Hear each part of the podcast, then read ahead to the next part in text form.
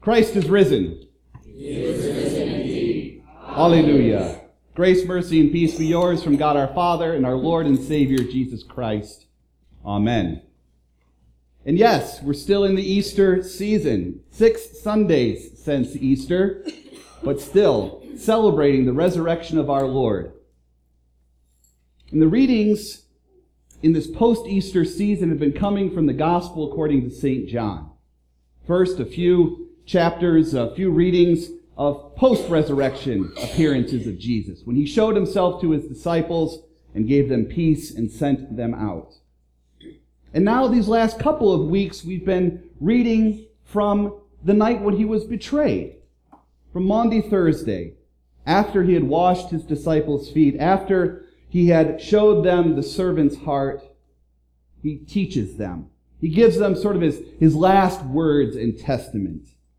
He tells them about the coming of the Holy Spirit. He tells them about his love for them. And he gives them a new commandment that they love one another. Jesus said, As the Father has loved me, so have I loved you. Abide in my love. Last week, Jesus had said that he was the true vine. He says, I am the true vine and you are the branches. Apart from me, you can do nothing. Abide in me and bear much fruit. Well, that discourse goes on today. He's continuing to speak. This isn't sort of an isolated reading. After he had told them that he is the vine and that you are the branches, he talks about the abiding of his love. How connected to him, grafted into the true vine, his love is yours. Jesus talks about his love as something that is in him and something that he does. As the Father has loved me, so have I loved you. Perhaps you've heard before that there are several kinds of, there are several words for love in, uh, in Greek in the New Testament. The kind of love that a husband and wife might have, you know, sort of that infatuation, that, um, that love that makes your heart go pitter patter. As I'm preparing to celebrate my anniversary at the end of the month, I still have that feeling when I see my beloved wife. And then there's the kind of love that we have between friends in Christ, between brothers in Christ, a brotherly love. And then there's the abiding love, the abounding love, the agape love that knows no ends. This is the kind of love that God has for us.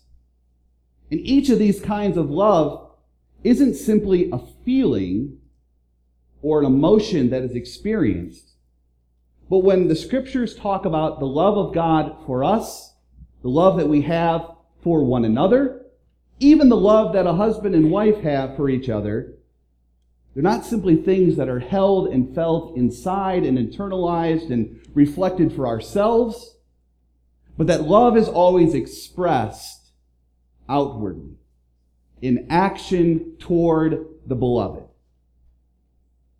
When God says that he loves you, he calls you his beloved. When we hear from 1 John that God is love, not simply that he feels it or knows it or experiences it, but is love itself. We know that he is love because he gives and cares and sustains, forgives you. That is what it is for God to love us. John 3:16, God says that he loved the world in this way. He sent his one and only son. He didn't simply love the world and say, "Ah, what a world." But he loved the world enough to send his son. And here Jesus says, "This is my commandment: love one another as I have loved you." Well, what does it mean, Jesus, to love one another as you have loved us? In what way have you loved us? He says, Greater love has no one than this, that someone lays down his life for his friends. And again, he points directly to his cross, to his suffering, death, and resurrection for you. The love of God is seen most perfectly in the cross, death, and resurrection of Jesus. That is how he has loved you. He gave himself up for you fully, completely, that you would be his own. Jesus says, greater love is this. This is the kind of love that you should have for one another. Lay down your lives for one another. There's no greater love than someone lay down his life for his friends. His very next words are, You are my friends. I have a great love for someone so intense, so immense, that I will lay down my life for my friends. You are my friends. So Jesus is saying, I will lay down my life for you. That is how great my love is. You are my friends, and I will do what it is I have to do. I will do what it is to love you. I will lay down my life for you. I'm going to guess that there is someone that you've had in your life that you've looked up to.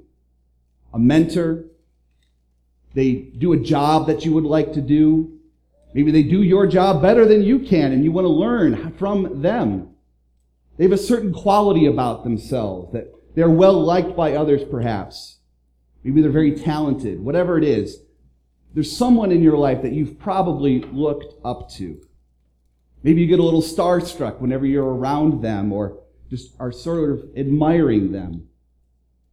Now, imagine this for a minute.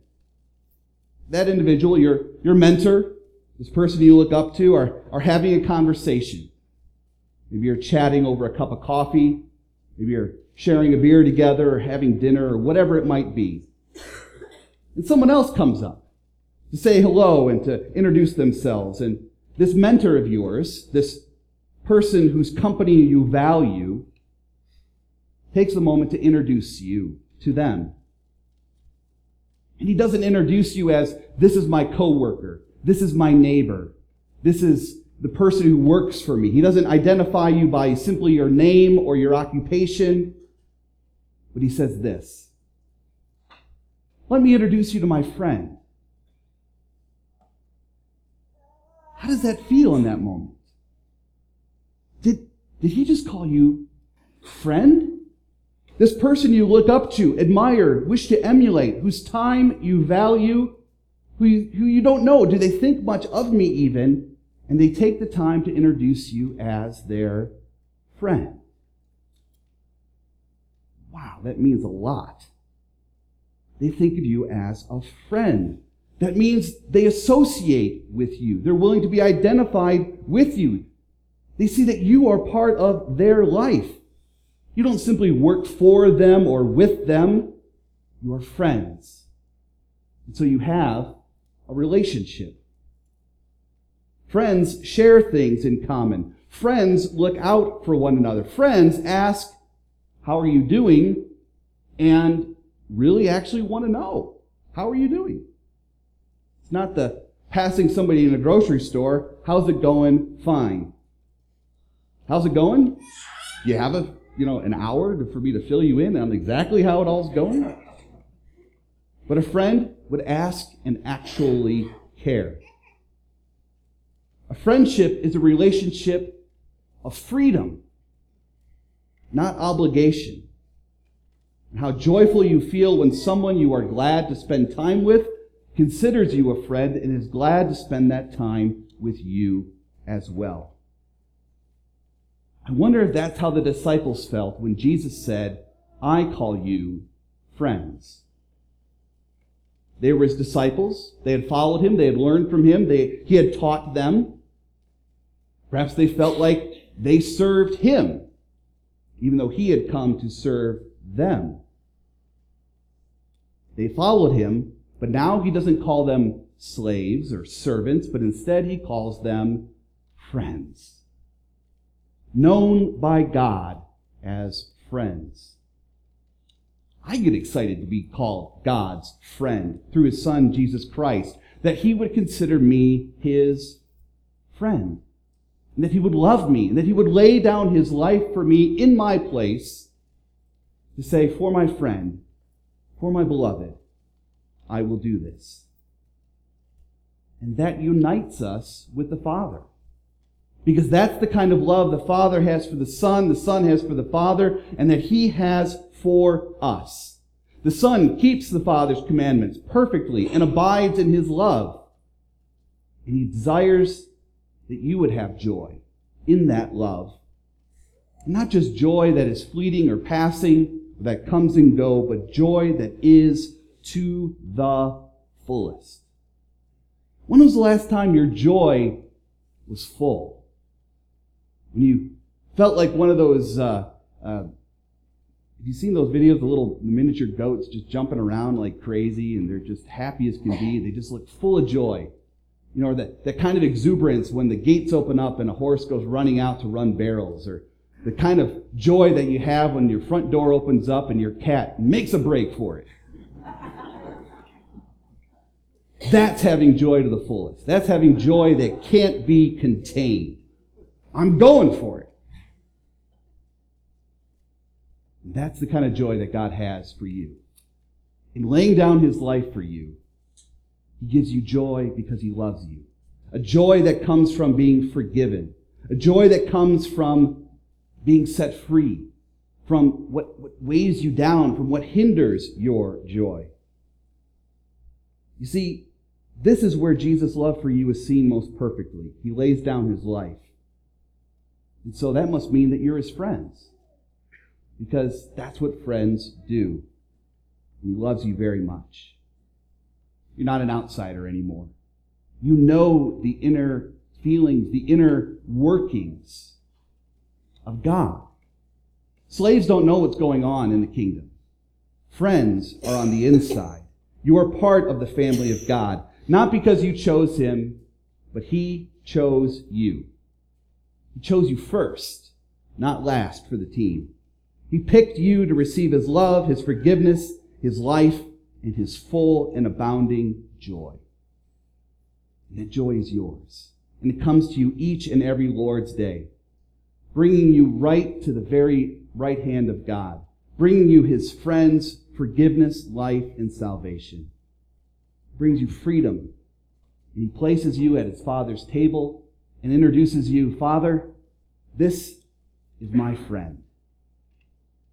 I lay down my life for them. I love them. Love them as you love me. And it's true, and it happens. When you enter eternity, when you enter the joy of your Father who is in heaven, Jesus will introduce you as his friend, as his beloved, as one who has all his things. This is joy, and that is joy to its fullest. In Jesus' name, amen. And the peace which surpasses all understanding will guard your hearts and minds through Christ Jesus our Lord. Amen.